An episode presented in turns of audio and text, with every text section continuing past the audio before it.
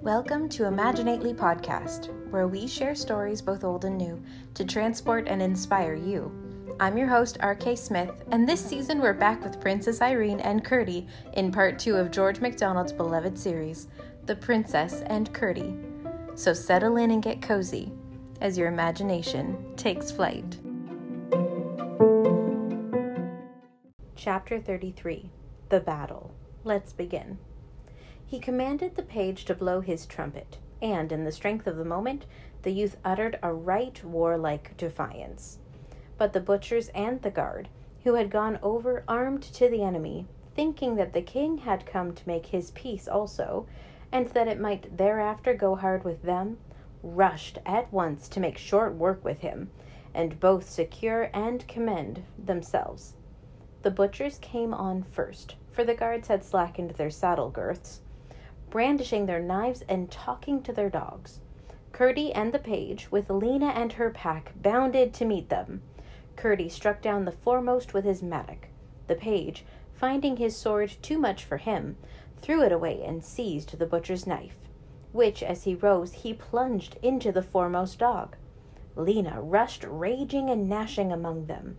She would not look at a dog so long as there was a butcher on his legs, and she never stopped to kill a butcher only with one grind of her jaws crushed a leg of him. When they were all down, then indeed she flashed among the dogs. Meantime, the king and the colonel had spurred towards the advancing guard. The king clove the major through skull and collarbone, and the colonel stabbed the captain in the throat. Then a fierce combat commenced, two against many. But the butchers and their dogs quickly disposed of. Up came Curdie and his beasts. The horses of the guard, struck with terror, turned in spite of the spur and fled in confusion.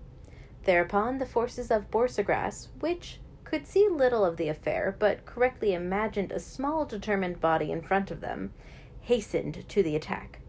No sooner did their first advancing wave appear through a foam of the retreating one than the king and the colonel and the page, Curdie and the beasts, went charging upon them.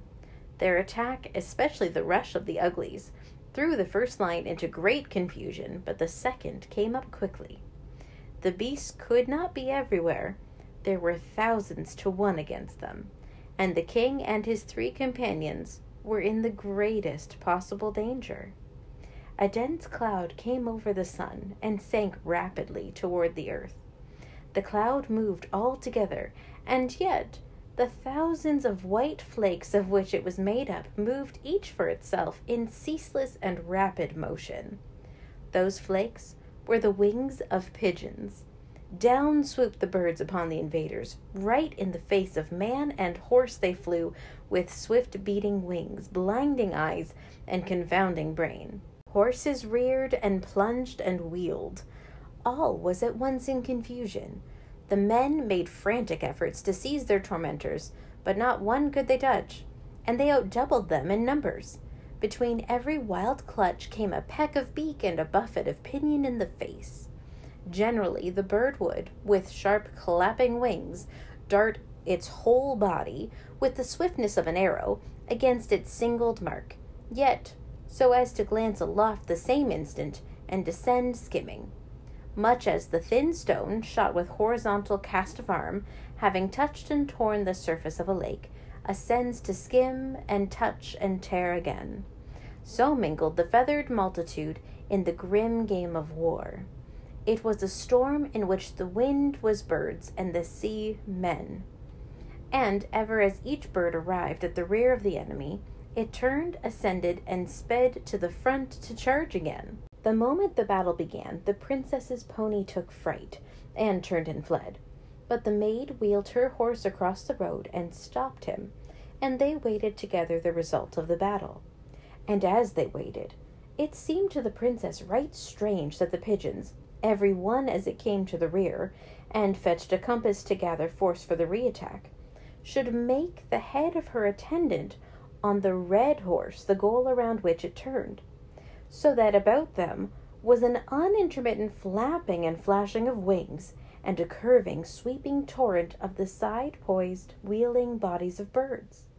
Strange also, it seemed, that the maid should be constantly waving her arm towards the battle, and the time of the motion of her arms so fitted with the rushes of birds that it looked as if the birds obeyed her gesture, and she was casting living javelins by the thousand against the enemy.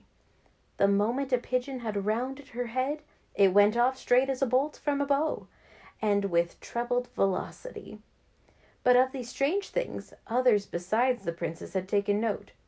From a rising ground whence they watched the battle in growing dismay, the leaders of the enemy saw the maid and her motions, and, concluding her an enchantress, whose were the airy legions humiliating them, set spurs to their horses, made a circuit, outflanked the king, and came down upon her.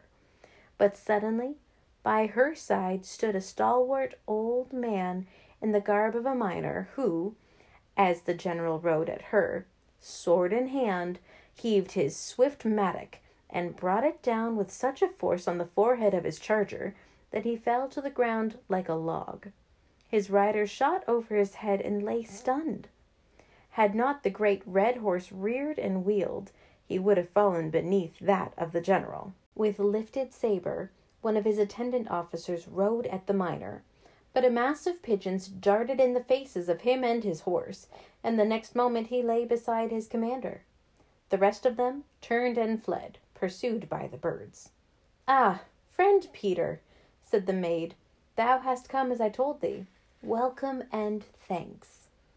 By this time the battle was over. The rout was general, the enemy stormed back upon their own camp, with the beasts roaring in the midst of them, and the king and his army, now reinforced by one, pursuing. But presently the king drew rein. Call off your hounds, Curdie, and let the pigeons do the rest, he shouted, and turned to see what had become of the princess. In full panic fled the invaders, sweeping down their tents, stumbling over their baggage, trampling on their dead and wounded, ceaselessly pursued and buffeted by the white winged army of heaven. Homeward they rushed the road they had come, straight for the borders, many dropping from pure fatigue and lying where they fell. And still the pigeons were in their necks as they ran. At length, to the eyes of the king and his army, nothing was visible save the dust cloud below and a bird cloud above.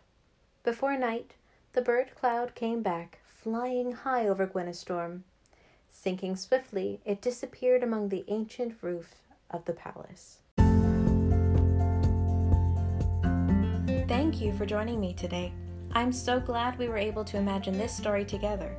If you liked what you heard, be sure to subscribe so you don't miss out on anything from Imaginately podcast.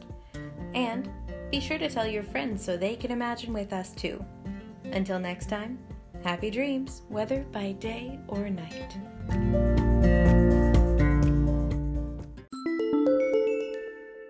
Hey friend, R.K. Smith here, Canadian author, editor, and storyteller. If you have a story idea you'd like to see on this podcast, go to rksmith.ca and send me a message. I'd love to hear from you and want to share the stories you want to hear with the world.